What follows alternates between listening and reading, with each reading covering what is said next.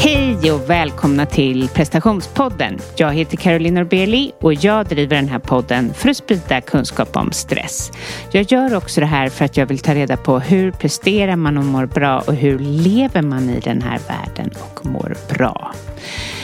Eh, prestationspodden har ett nyhetsbrev så är du intresserad av att eh, få mina gästers bästa tips så signa upp på carolinorbeli.com. Jag sitter på Yogamanna, Danderydsgatan och har haft tre fantastiska kunder precis. Eh, jag är både trött och lycklig för jag har precis, eller igår kom jag hem ifrån Mauritius. Och ni som är nya lyssnare kanske tror att det här är någonting jag gör ofta men då kan jag säga att det, så är det inte. Jag jag, eh, det här var väldigt stort för mig att åka på en sån här resa överhuvudtaget. Och eh, när jag, eh, det var nämligen så under de här senaste åren så har det varit i min bekantskapskrets en hel del eh, ja, självmord. Alltså folk har dött, alltså unga människor. Och folk har, eller folk och några som har blivit sjuka.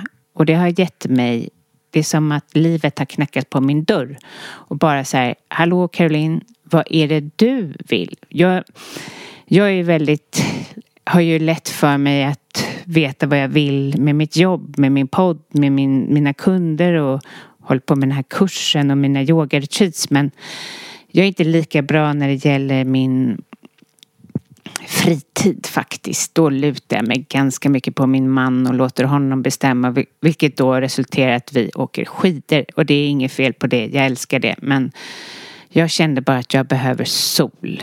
Och så när jag skulle boka den här resan så utvecklades liksom från att jag kan åka någonstans bara i sol till att nej, jag ska faktiskt åka någonstans där som jag lite drömt om. Så började vi titta på det och sen jag bokade den här resan så blev det så otroligt energi. Alltså, jag gav mig sån energi. En, en någon slags lycka av att jag tog tag i det. Och nu är det inte så att jag vill göra reklam att alla måste boka någon slags resa utan det jag vill eh, sprida är väl att eh, vikten av att börja lyssna till vad man själv vill och hur stort det kan vara när man gör det, när man inte bara följer utan väljer och gör. Och så var det för mig nu. Så det har varit en lyckokänsla sedan den dagen jag bokade och jag har känt mig så stolt över mig själv. Och Eh, nu i alla fall så var vi ju där och det var otroligt. Eh, vi badade med delfiner och vi var red på stränder och ja, det var ja, bättre än vad jag någonsin kunde tänka mig. Men det är också helt fascinerande med människorna som det, dessutom så är det flera religioner på ön som lever vid sida eh, sida vid sida med varandra och liksom respektera varandra och det känns, eh, det känns så fredligt och eh, väldigt eh, människorna de känns ju det är så lugna och en, ja, man vet ju och ser att det är väldigt fattigt men deras ögon glittrar. Och de som bodde på hotellets ögon kanske glittrade av att vara där just då. Men man vet, men det är ju fascinerande att, att eh, vad är det som gör att de där, där de bor är så lyckliga naturligt? Mm, är det att vi har för mycket? De har en strävan, en annan typ av strävan, en naturlig strävan. Eller är det solen? Eller det är kombination. Eh, men att vara närvarande eller liksom deras närvaro eh, gör ju så mycket. Man blir så glad av eh, till en början så kunde jag sitta och ni vet när man kommer dit lite rastlös på ett sätt och inte van vid att det kan ta en halvtimme att få in eh, ett glas vatten men, men också så gjorde satt jag där med ett leende. Att det inte var, är som här i Stockholm i alla fall, att det är väldigt... Allting görs med fart och att det inbjuder till fart. Ja, det var... Eh, jag, när jag var där så var det också så tydligt. Jag pratar ju mycket med mina kunder om att praktisera tacksamhet. Hur viktigt det är med tacksamhet. Det är en stor del i stresshanteringen och herregud vad jag kunde känna tacksamhet. Jag kunde liksom gå runt där i vattnet och bara tack, tack, tack. och egentligen så är det ju samma sak här. Att man borde kunna ha så lätt för tacksamhet. För det det är otroligt. Det finns ju forskning på, eh, det är en eh, psykolog som heter Emerson. Eh, han forskade på just tacksamhet och kom fram till att man får färre sjukdagar, man eh, sover bättre, man är gladare och ja, mer tacksam. Och det är inget bara genom att sitta och försöka känna tacksamhet varje dag. Så det är inte ett dåligt tips helt enkelt. Jag har några, två platser kvar i min coaching för dig som vill göra förändring, känna dig mer levande, komma i mer kontakt med dig själv, minska stress, minska prestationskrav och ja, få ett lättare och mer glädjefyllt liv. Och är det så att du skulle vara intresserad av det så kan du gå till carolinorbeli.com och lämna en intresseanmälan och så får man, kan du träffa mig eh, 30 minuter eh, där du då kan ta reda på om jag verkar rätt för dig och eh, det är helt kostnadsfritt.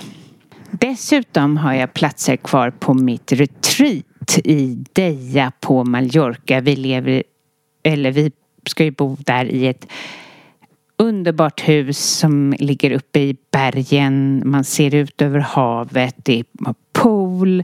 Eh, vi yogar under eh, palmerna och vi får eh, mat lagad av en kock och vi vandrar och vi mediterar och det ska bli helt underbart. Så anmäl dig på, eller gör en intresseanmälan på carolinorbeli.com.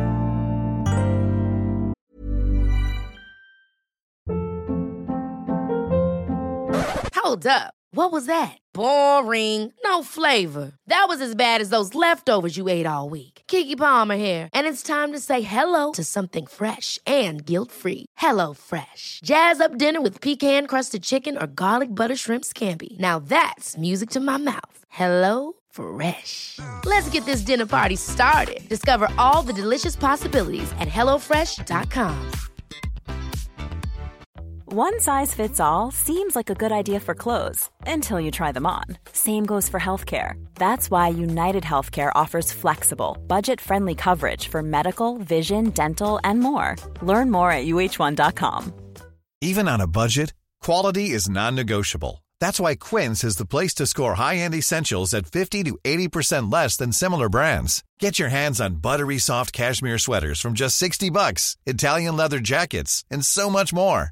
And the best part about Quince, they exclusively partner with factories committed to safe, ethical and responsible manufacturing. Elevate your style without the elevated price tag with Quince. Go to quince.com/upgrade for free shipping and 365-day returns. Many of us have those stubborn pounds that seem impossible to lose, no matter how good we eat or how hard we work out. My solution is PlushCare PlushCare is a leading telehealth provider with doctors who are there for you day and night to partner with you in your weight loss journey. They can prescribe FDA-approved weight loss medications like Wagovi and Zepbound for those who qualify. Plus, they accept most insurance plans. To get started, visit plushcare.com slash weight loss. That's plushcare.com slash weight loss.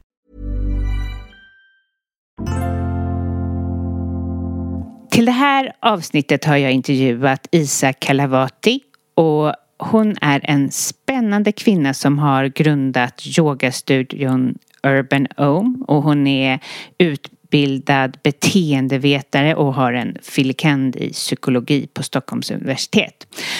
Och hon har gjort många mera intressanta saker som ni kommer få höra om i det här avsnittet. Så lyssna till Isa.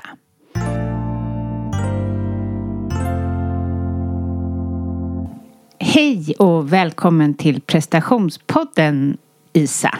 Tack. Eh, så härligt att ha dig här. Berätta för lyssnarna, vem är du? Oh, alltså mm. jag har tänkt på den här frågan. jag tycker den frågan är jättesvår. Ja. Tänker du vad jag brukar göra för någonting? Eller vad jag är? Ja, precis. Så, det kan ja. vara. Jag är terapeut. Jag är kursledare. Jag driver en studio, yogastudion Urban Om med min man. Och eh, jag har skrivit en bok. Och jag har en dotter. Typ så. Vad härligt. Och eh, berätta, vad för typ av terapeut är du? Hmm. Ja, vilka, vad, vad, vad, svåra, vad svåra frågorna blev på en gång tyckte jag. Vilken typ av terapeut är jag? Jag är inriktad på meditation kan man säga. Så mm. jag har en eh, filkand i psykologi. Jag är steg ett psykoterapeututbildad. Jag har gått somatic experience trauma healing utbildning. Jag har ägnat hela mitt vuxna liv åt att utbilda mig inom terapi. Och vad man kan säga är väl att jag jobbar dels som samtalsterapeut och eh, som kursledare där jag driver gruppprocesser. Mm. Så, men jag, har ingen, kan, jag kan inte säga så här, jag är den här typen av Nej. terapeut. Utan det men är mycket när lösare än så. folk kommer till dig, vad, vad brukar det vara för personer som... Alltså vad är det för problem? Oh, det kan vara allt. allt ja. Det kan vara allt från att ha varit med om ett trauma vilket inte jag, det, jag skulle inte säga att det är min specialitet men jag kan absolut jobba med det. Men kanske mest att man kämpar med jobbiga negativa tankar. Eh, prestation, krav. Eh, att man inte riktigt hittar hem i sig själv. Att man har jobbet i en relation. Alltså det kan ju vara ja, precis allting. vad som helst. Ja. Men jag vet att du själv har gjort en resa Eh, och det behöver man ju ha gjort när man ska jobba med människor. Men när började det för dig? Mm. Ja, det började när jag var 17 år. Um, min mamma var deprimerad när jag var liten. Uh, väldigt deprimerad. Och jag var ganska mycket själv med henne när hon var det. Så jag tänker att redan där så lärde jag mig vissa skills som jag har haft nytta av senare i livet. Alltså ja. Det är ju ett barn som får vara med en förälder som inte mår bra, vilken anledning det än är, lär sig ju att bli lyhörd och att ha tentakler för andra människors behov. Um, men hon tog sig till Mullingstorp när hon var i 50-årsåldern. Mullingstorp, eh, vad är det för någonting? Det var, jag tror inte Mullingstorp finns kvar längre. Nej. Det var en kursgård eh, som startades av en man som heter Bengt Stern. Och han hade väl gjort ett hopkok av alla möjliga olika terapier. Eh, vet inte riktigt, han kallar dem möt dig själv-kurser. Och det är bland det mest radikala jag någonsin har gjort. Fast jag har gjort massor av grejer sedan dess. Men det var ganska hardcore. Och fant alltså fantastiskt på jättemånga sätt. Men också jätteutmanande. Men min mamma åkte dit för att hon fick en känsla av att det var det enda som skulle kunna hjälpa henne. Och frågade mig som 17-åring innan hon åkte dit. Vill inte du också åka? Du vet som mammor är. Och jag bara nej, usch, varför då? Vad ska jag dit och göra? Men så kom min mamma hem eh, därifrån och det var som att innan jag ens såg henne, bara hon kom in genom dörren så kände jag att någonting hade hänt med henne. Mm. Jag bara kände det i luften. Det var som att någonting slog an in i mig.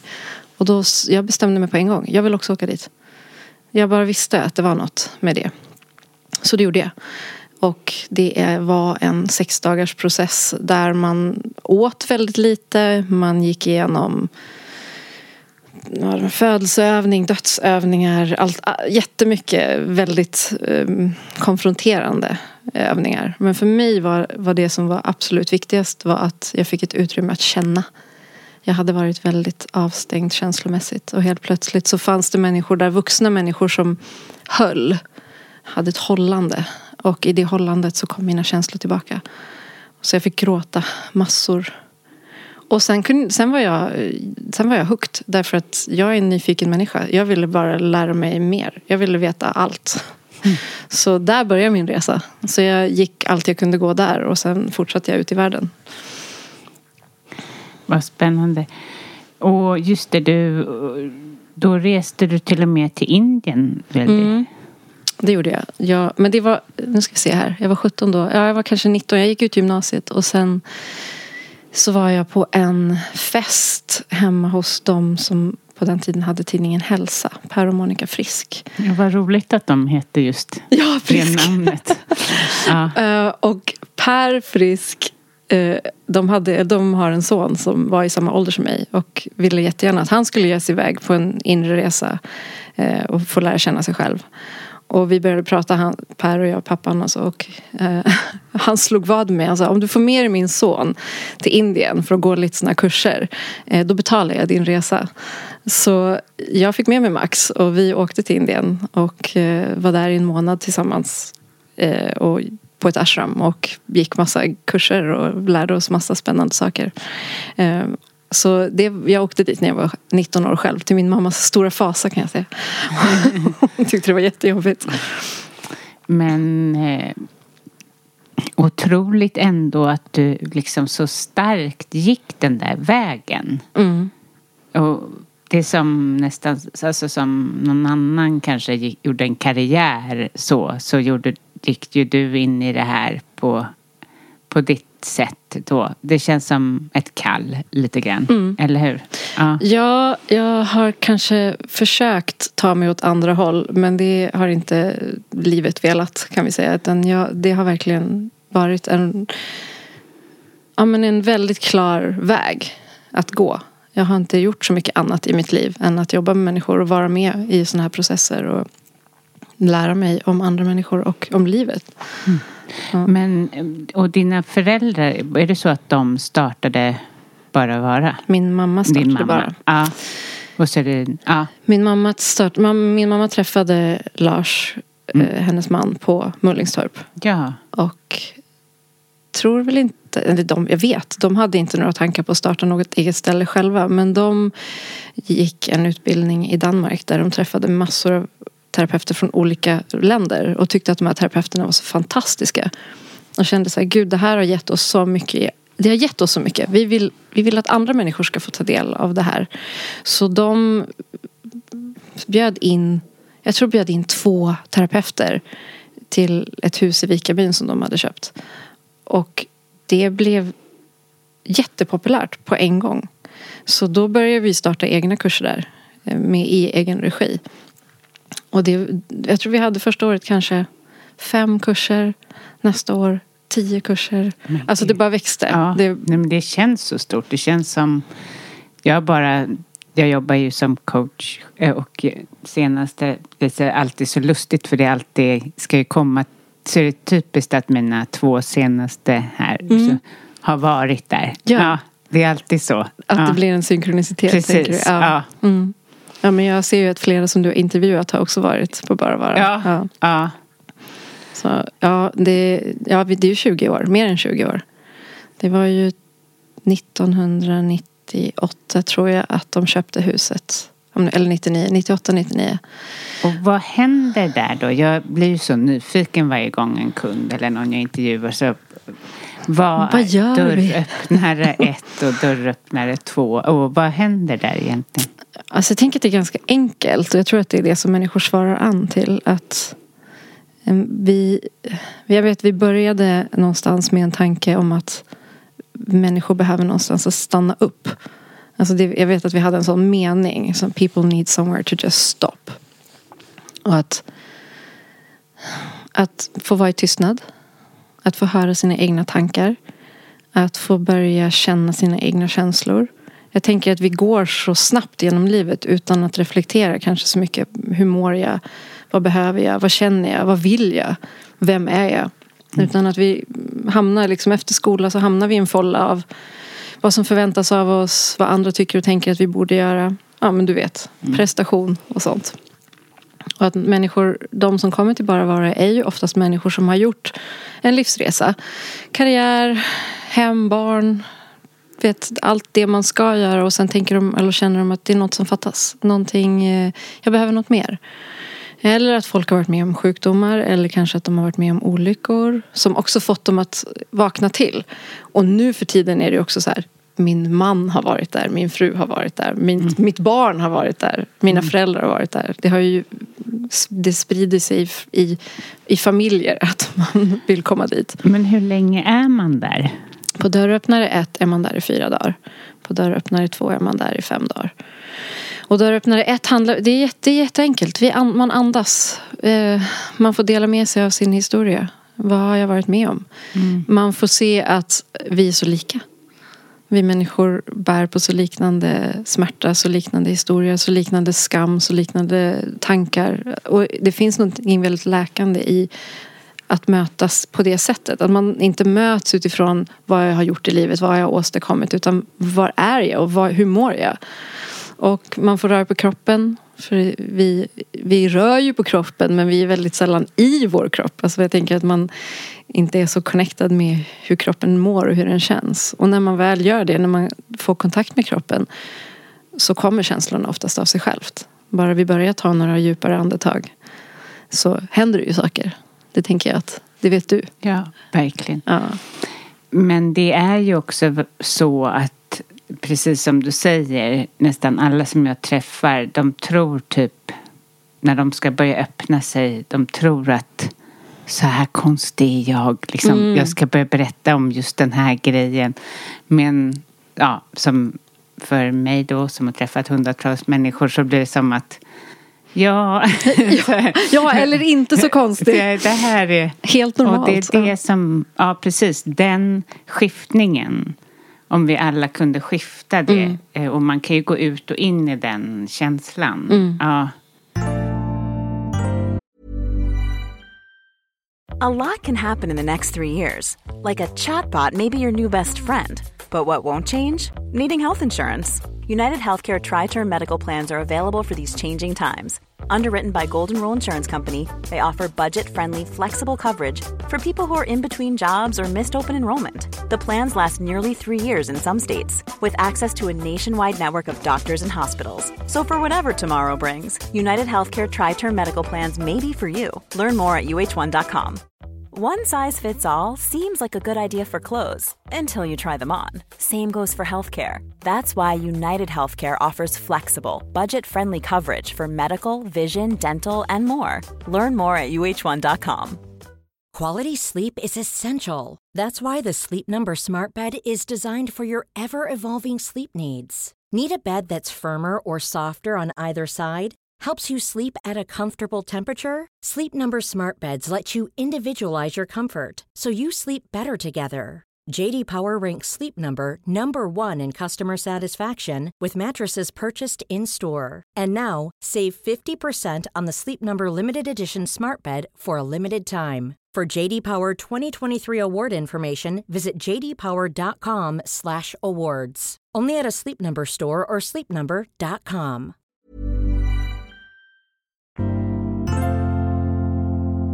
Någonting som vi har glömt eller som vi kanske förbiser som människor är att vi är så otroligt känsliga. Alltså, mm. jag, jag, brukar ofta tänka, om man tänker på hur känslig vår kropp är. Hur känsliga våra fingertoppar är, vår hud. Liksom hur mm. sensibel den är. Då kan man ju få en känsla av hur känsliga vi är också som väsen. Eller hur, hur vi påverkas av andra människor, hur vi påverkas av det vi är med om. Det är som att vi vill glömma bort det eller Precis. tycka att det inte är viktigt. Att vi någonsin, ja, nej men det, det är ingen fara eller sådär hela tiden. Så hör man, får jag också höra hela tiden som att nej, nej, men det var inget trauma. Ja, alltså så. Ja. Ja. Mm. ja. det var inte så viktigt. Det var inte så farligt. Man nej. normaliserar och man, mm. man liksom skjuter ifrån sig. Och I själva verket det som är så fint i de här grupperna med så blandade människor. Alltså det är ju alla åldrar kan ju vara tonåringar, alltså 17-åringar till 74-åringar eller, och allt däremellan. Att det det som vi möts i är just den här känsligheten.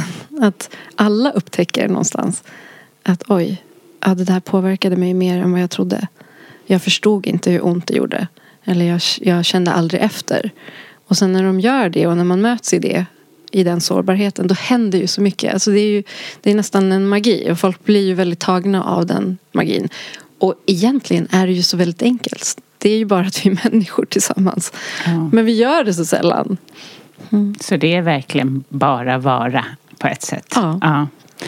Men ja, det har ju det har varit otroligt vad, vad det har gått bra och hur folk liksom vågar ändå ta sig dit. För att, ja. Men jag tror att eh, dels skulle jag säga att det vi gör är väldigt enkelt. Och det grundar sig också i våra Alltså att vi verkligen personligen har gjort den här resan själva. Alla som är där. Och sen så tänker jag också att det är att vi, har aldrig, vi gör aldrig reklam. Vi försöker inte sälja våra kurser till någon. Men de som kommer och tycker att det är bra, de pratar om det. Och det som jag personligen tycker är allra, allra finast när jag sitter där är att det kommer barn till föräldrar som har varit där.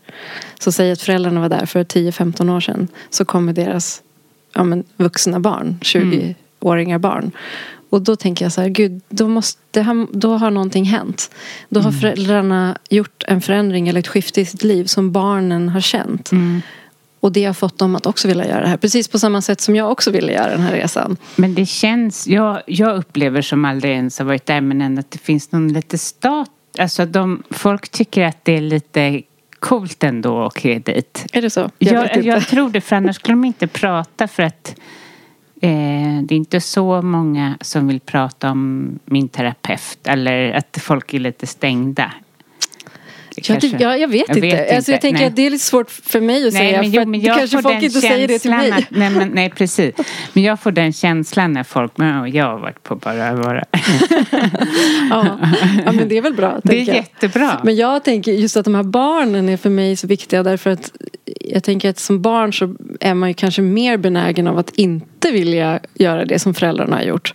Och vill man då göra det, det måste betyda att det föräldrarna har upplevt och den förändring som har skett har varit så pass viktig att de också vill göra det. Och det, jag vet inte, det, Det är jättefint. Ja, men det rör vid mig på djupet. Då Ja. känner jag verkligen att det vi gör har mening. Och det är viktigt, tycker jag. För mig är det viktigt. Och nu på Urban Home så har ni liknande liksom liknar det? Alltså jag vet ju att ni har yogaklasser och så men ni har också kurser då?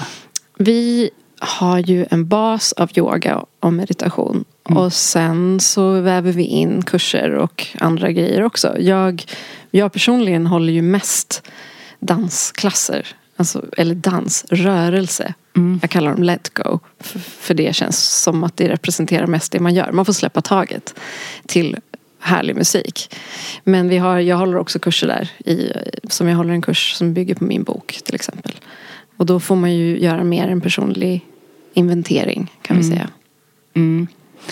Och, men, men vad för typer av kurser kan ni ha där till exempel? Mm, alltså, ja, nu måste jag tänka efter. Ehm, Så säg vad vi har i vår. Så har vi, vi har någonting som kallas en urban retreat. Där, som är en dag. När man bara får ta en dag i sitt liv, en lördag, komma bort. Göra meditationer, dela med sig av an, som en, en delning, en sharing. Ehm, man får yoga, man får dansa. Man får ta paus helt enkelt och bara vara i ett annat space. Så det är typ en sån sak som vi kan göra. Men vi har kundalini yogakurser, vi har någonting som heter yoga nidra när man får med, alltså en djupare typ av yoga meditation. Ja, vi har ett potpurri. Jag fattar. vad var det som fick dig att, eller er, för det du och din man tillsammans, Neo som har varit i prestationspodden. Eh, vad, vad, vad var er, liksom, varför ville ni starta den? Alltså det var helt och hållet neo får jag säga. jag var inte alls sugen på att starta något eget ställe. Han, hade, han eh, kom ju hit, vi träffades eh, i Indien för 13 år sedan tror jag. Och när han kom hit så tyckte han att det var svårt att hitta, alltså få connection med människor, att få ett sammanhang i Stockholm. Han, han längtade efter någon plats att vara på. Och så sa han en dag bara rakt ut i vårt kök, jag vill starta en yoga och meditationsstudio här i Stockholm. Och jag, jag vet att jag skakar på huvudet. Jag bara, oh, you're crazy. Här, Why? Och sen lustigt nog så var det en, en kvinna som hade varit på Bara Vara som kände till eller hade hört talas om att jag var tillsammans med en man som både var yogi och intresserad av business. Och hon hade fått ett uppdrag att hjälpa en yogastudio. Eh, och frågade om han kunde hjälpa henne. Och det var typ tre dagar efter eller någonting sånt. Nej. Sen han stod i vårt kök. Och då gjorde han det. Och det visade sig att den här studion gick inte så bra. Så de behövde hjälp. Och vi tog över den. Eh, och då startades Urban Om. Men syftet var för oss vi pratade från början jättemycket om a sense of belonging. Alltså en plats där människor ska kunna känna att de får vara. Och det tycker jag kanske är det viktigaste med Urban Om. Att man, det kanske inte är just vilka kurser vi gör eller Nej. innehållet av det vi... det- Vi, kan, vi är jättekreativa, vi gör allt möjligt. Och vi, ja. Men framför allt är det en plats och att man kan känna att där kan jag vara. Och jag kan komma dit och jag kan vara ledsen eller glad eller, och jag behöver inte ha någon pretens. Det är ingen prestige. Våra yogaklasser handlar inte om att vara en bra yogi. Vi pratar om att det handlar om att vara i kroppen. Och att våga vara ärlig och äkta. Och att våga vara tillsammans i det. Så för oss är det essensen av Urban Om, att skapa en gemenskap. För jag tänker att det är ju det vi saknar så himla mycket. Verkligen. Ja. Gud vad härligt. Mm. Vad får ni för respons eller vad man ska säga? Alltså, för att jag menar, mm, jag kan tänka mig då människor som har väldigt mycket yta eller kräva, sådana krä- krävande typer av jobb och sen kommer de till er. Det eh, måste vara coolt att se dem kliva in och kliva ut. Ja, jag tänker att det som folk brukar säga är oftast att "Åh, det är så skönt att komma in genom dörren här. Eller att de säger så, Åh, bara den här goda lukten eller Åh, känslan här. är Så, det är typ en utandning. Det är folk kommer in och Åh, gud vad skönt. Åh, nu får jag pusta ut lite. Mm. Och sen så kanske man glider in på någon klass eller ja. Mm. Många hänger ju kvar.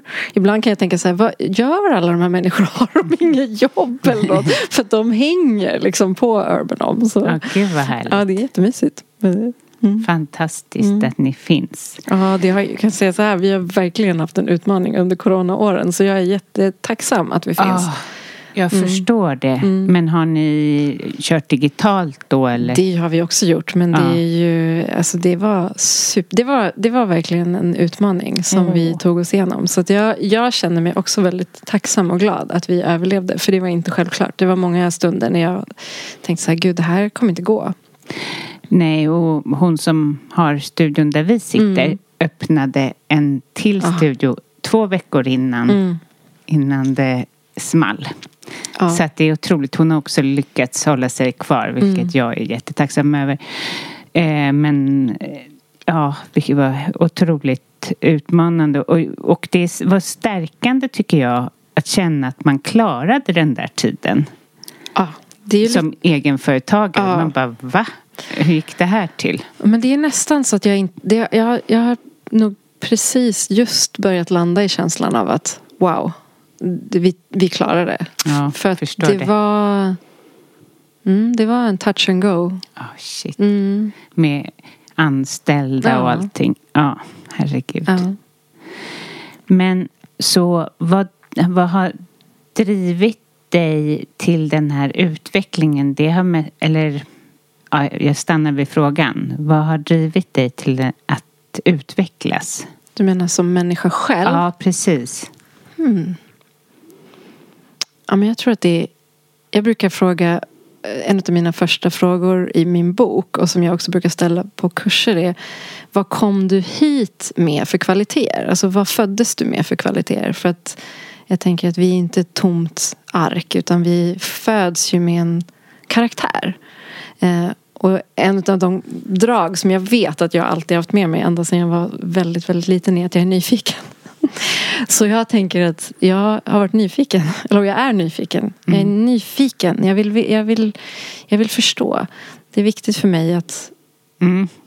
att, att gräva. Jag tycker att det är roligt. Jag, Ja. Det är ju också därför jag tycker om mitt eget yrke som terapeut. Att få, så här, att få stödja människor i att förstå sig själva. Och att se. Jag vill se mig själv. Jag vill, när jag möter något i livet som jag tycker är begränsande eller som hindrar mig eller det jag känner mig fast eller ja men någonting. Då vill jag veta vad det är som, vad, okej vad är det? Mm. Jag tänker att eh, jag har ju skrivit utifrån en symbolik av ett frö. Och den heter ju The Seed of Being. Ja, the seed Ja. of being. Mm. Eh, därför att jag tycker att terapi eh, handlar väldigt mycket om att gräva i jorden. Alltså vad är det för, Ja. vad är det för ogräs? Och som man, om man har planterat någon gång så vet man att om du inte drar upp ogräset med rötterna så kommer det tillbaka i någon annan form. Och så tänker jag Gud, att det är. Ja, Ja. Men så jag gillar att gräva på djupet. Jag vill gräva ner där. Jag vill se vad som ligger under ytan.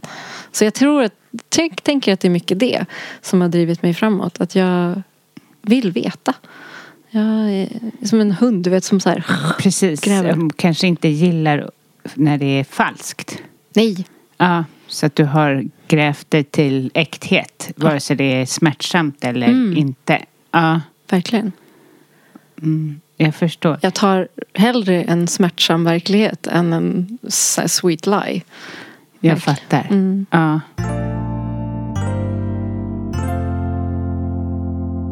Ja, vi pratade ju lite innan om... Eh, jag skickade frågan till dig.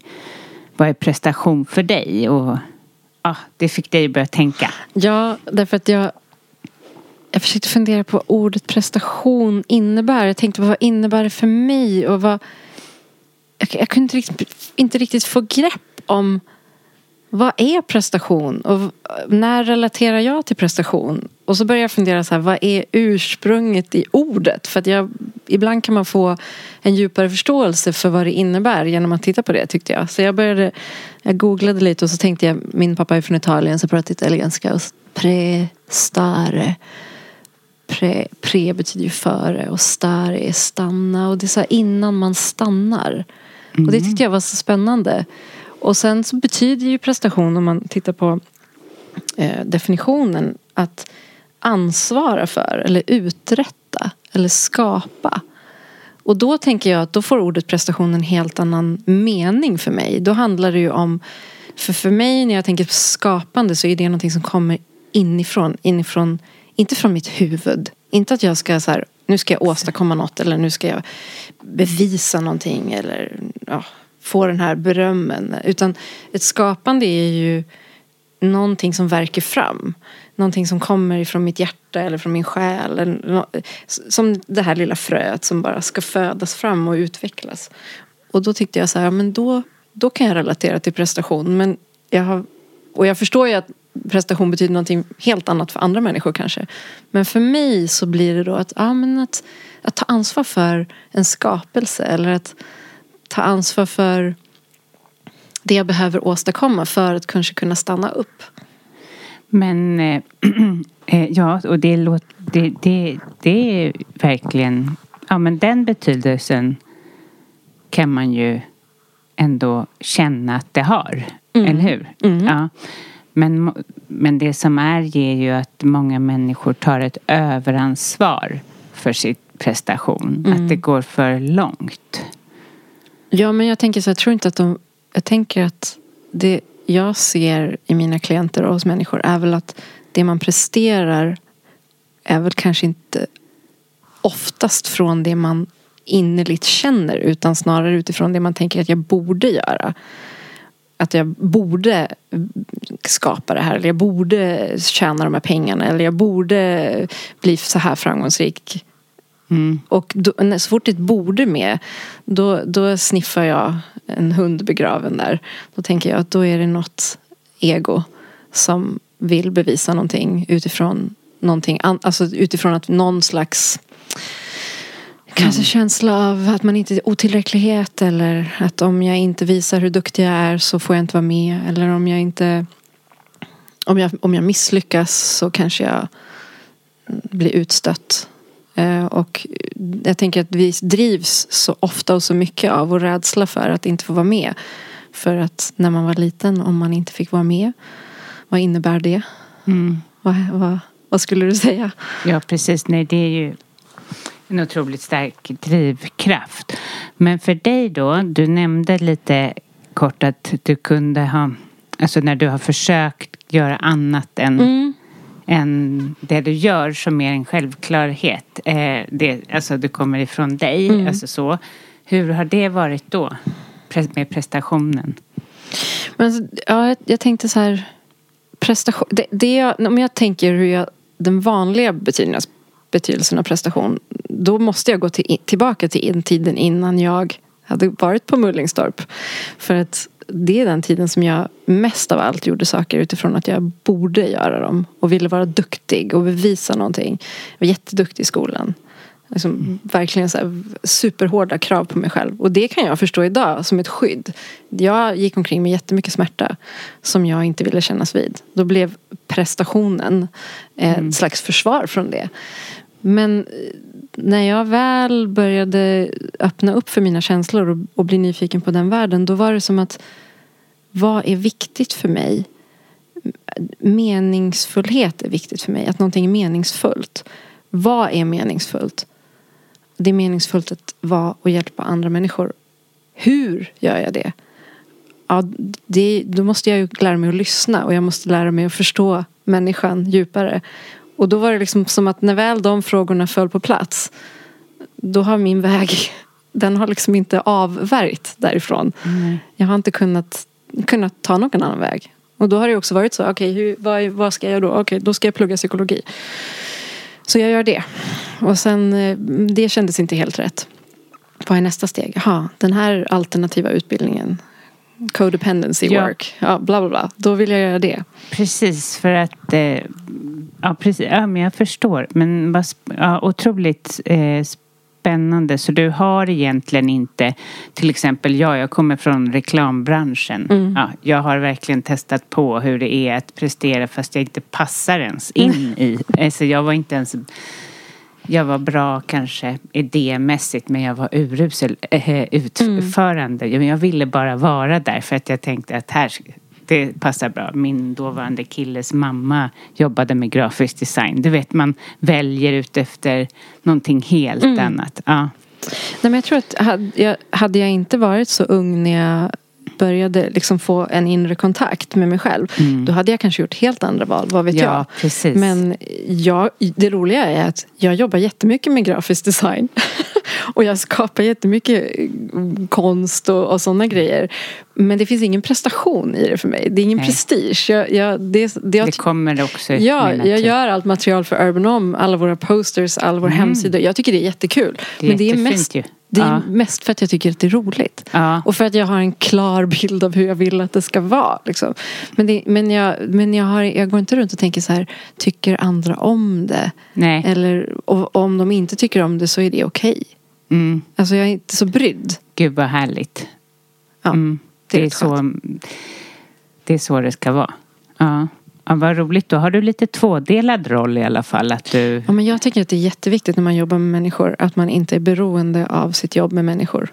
Att man gör någonting annat också. Mm. Jag, kan, jag, jag tänker att är man bara beroende av sitt jobb med människor så skapar man lätt beroende i den relationen.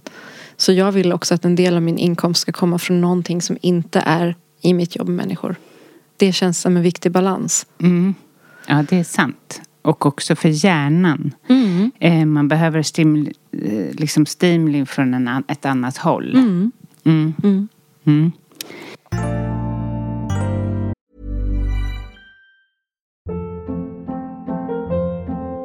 Hold up. What was that? Boring. No flavor. That was as bad as those leftovers you ate all week. Kiki Palmer here, and it's time to say hello to something fresh and guilt-free. Hello Fresh. Jazz up dinner with pecan-crusted chicken or garlic butter shrimp scampi. Now that's music to my mouth. Hello Fresh. Let's get this dinner party started. Discover all the delicious possibilities at hellofresh.com.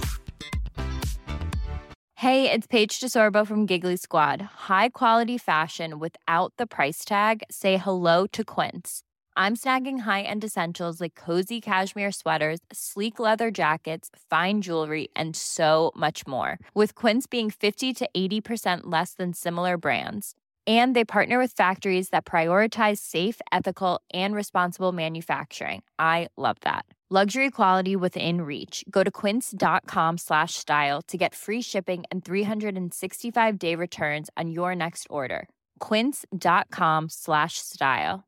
Mom deserves the best, and there's no better place to shop for Mother's Day than Whole Foods Market. They're your destination for unbeatable savings, from premium gifts to show-stopping flowers and irresistible desserts. Start by saving 33% with Prime on all body care and candles. Then get a 15-stem bunch of tulips for just $9.99 each with Prime. Round out Mom's menu with festive rosé, irresistible berry chantilly cake, and more special treats. Come celebrate Mother's Day at Whole Foods Market.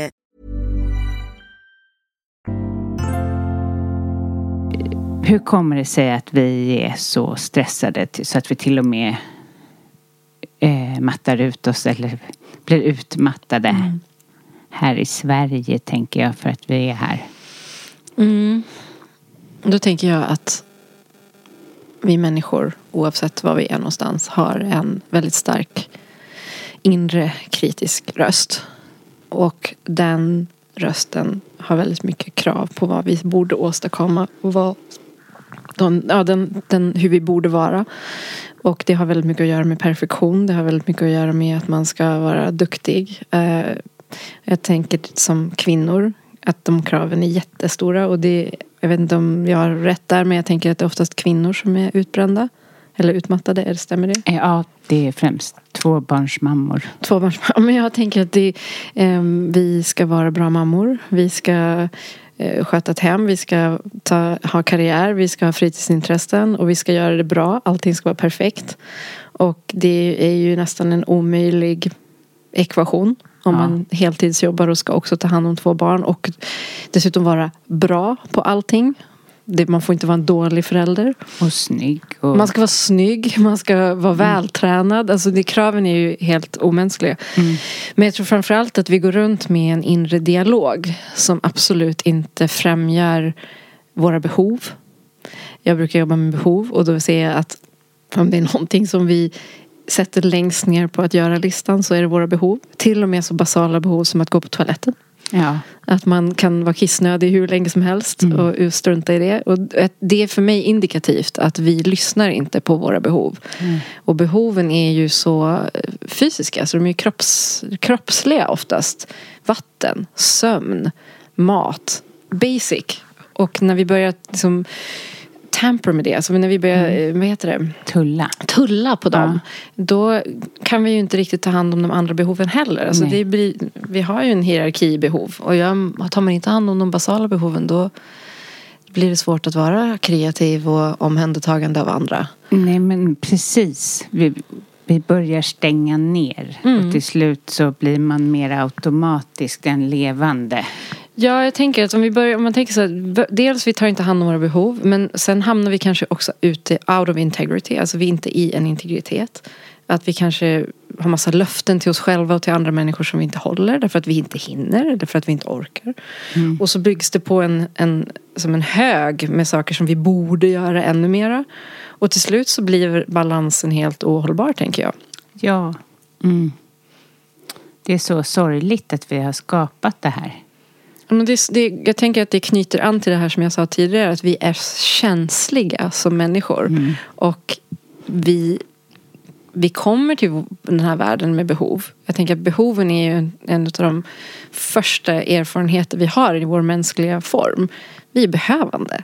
Vi har jättemycket behov. Och det är ju också bristen eller där de fallerar att bli mötta där vi också börjar anpassa oss efter andras förväntningar eller hur vi hur ska jag vara för att få mina behov mötta? Hur ska jag vara för att mamma och pappa ska se mig? Hur ska jag vara för att de ska lyssna? Hur ska jag vara för att jag ska få vara nära? Och då börjar vi ju anpassa oss och justera hur vi ska vara. Och sen någonstans på vägen så glömmer vi bort att just det, jag kom hit som ett väsen eller som den här individen, den här unika individen som är jag. Jag, jag, jag glömmer det.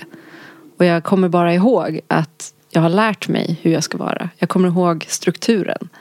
Och sen måste vi upprätthålla den hela tiden. Och den cykeln är ju helt... Jag tänker att den cykeln är omöjlig. Därför att logiken också är ofta så felaktig. Vi drar slutsatser från ett barns perspektiv och ifrågasätter inte dem som vuxna utan vi går omkring och tror att det vi tänkte då är sant. För vi har inte tänkt på det sedan dess. Vi har bara tagit det för givet. Det blir liksom en del av den vi tror att vi är. Eh, jag tänker, vad tror du om man är en sån person eller om man känner igen sig i det du säger. Mm. Vad kan man börja med att göra? Ja, men, åh, jag tänker att en av de enklaste saker man kan börja göra är verkligen så här, vad behöver jag? Mm. Alltså, jag brukar säga, ta fem minuter. Ta eh, tre minuter extra i sängen på morgonen och bara så här, vad behöver jag idag? Och det brukar oftast vara någonting som är, det kommer från kroppen, brukar det oftast vara. Det brukar vara någonting som går att tillfredsställa. Alltså behoven är inte ouppnåeliga. Nej. Det är inte att jag ska climb Mount Everest eller någonting. Det är att idag behöver jag kanske ta det lite lugnt.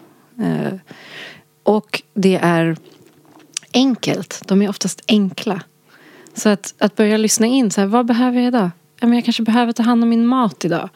Jag kanske har mycket att göra på jobbet. Jag kanske behöver se till att jag har en lunch, ett mellanmål.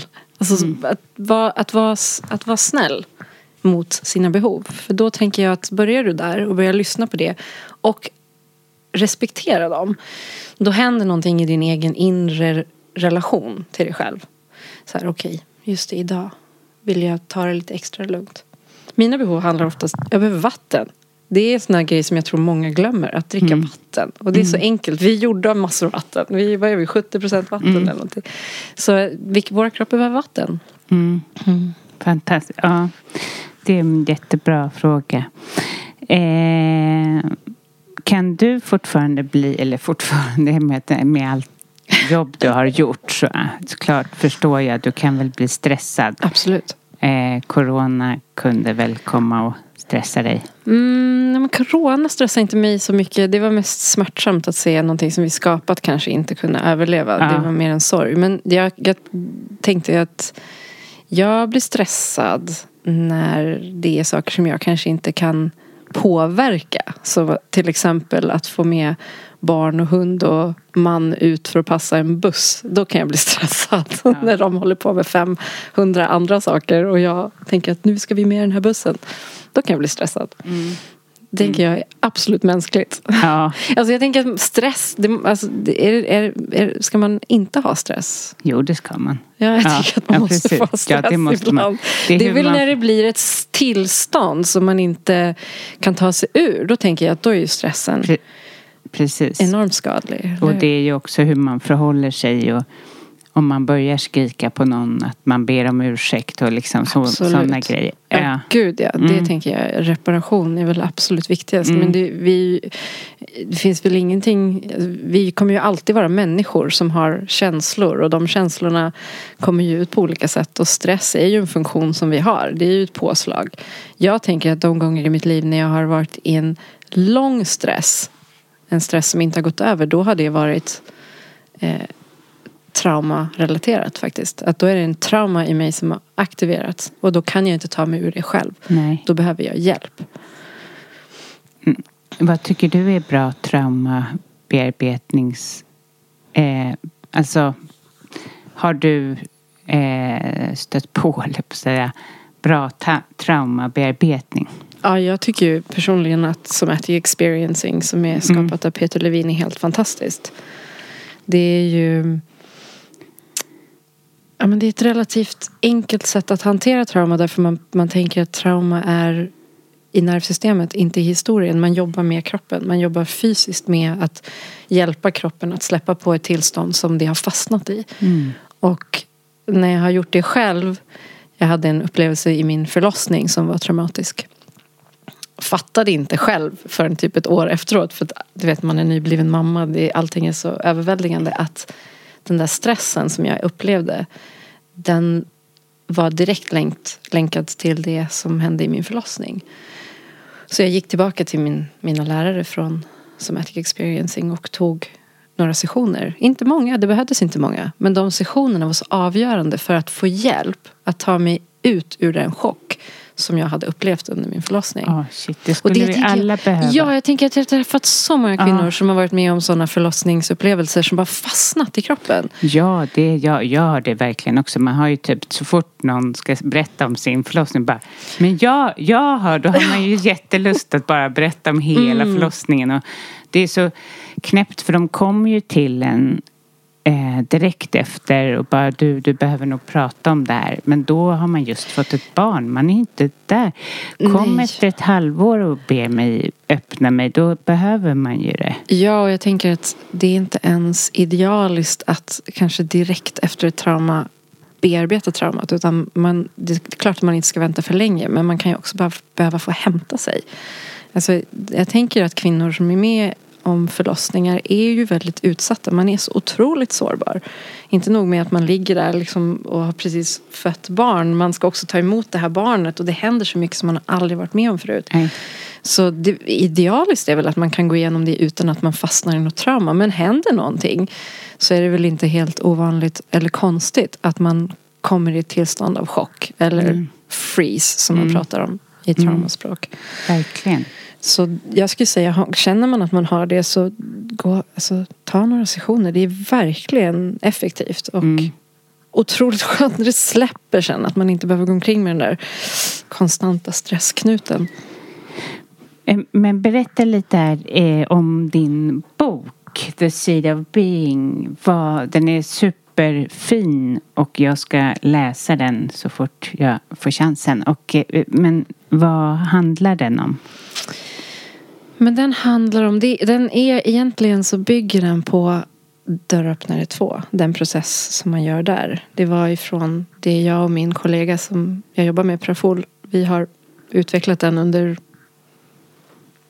Ja, oh, gud, det är mer än tio år nu. Um, och jobbar just med behov, känslor, den inre kritiken, vi kallar det inner judge, som är den här inre negativa dialogen. Och um, skam och skuld. Och hur man faktiskt kan ta sig själv ut ur det. Så att vi inte behöver vara fast i det för alltid och alltid. Så mm. den, är, den, den bygger, jag har lekt med metaforen fröet. Att vi alla kommer till denna värld som ett unikt frö. För det är ju helt mirakulöst när man tänker efter. Ja att vi alla människor är helt unika. Jag tycker att jag, jag kan inte sluta fascineras av det.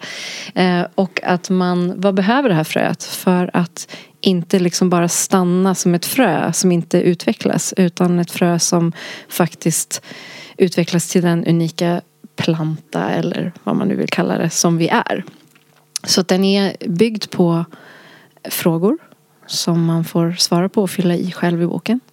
Så att man, den är väldigt interaktiv lekfull bok som samtidigt går igenom alla de här aspekterna och förklarar utifrån mitt perspektiv och det jag har lärt mig hur vi funkar. Eller hur de här sakerna funkar.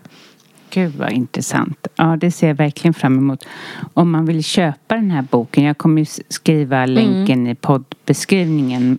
Eh, men hur? Var... Det går bra att köpa. Den finns där man kan beställa böcker i Bokus och Adlibris och eh, även på min hemsida.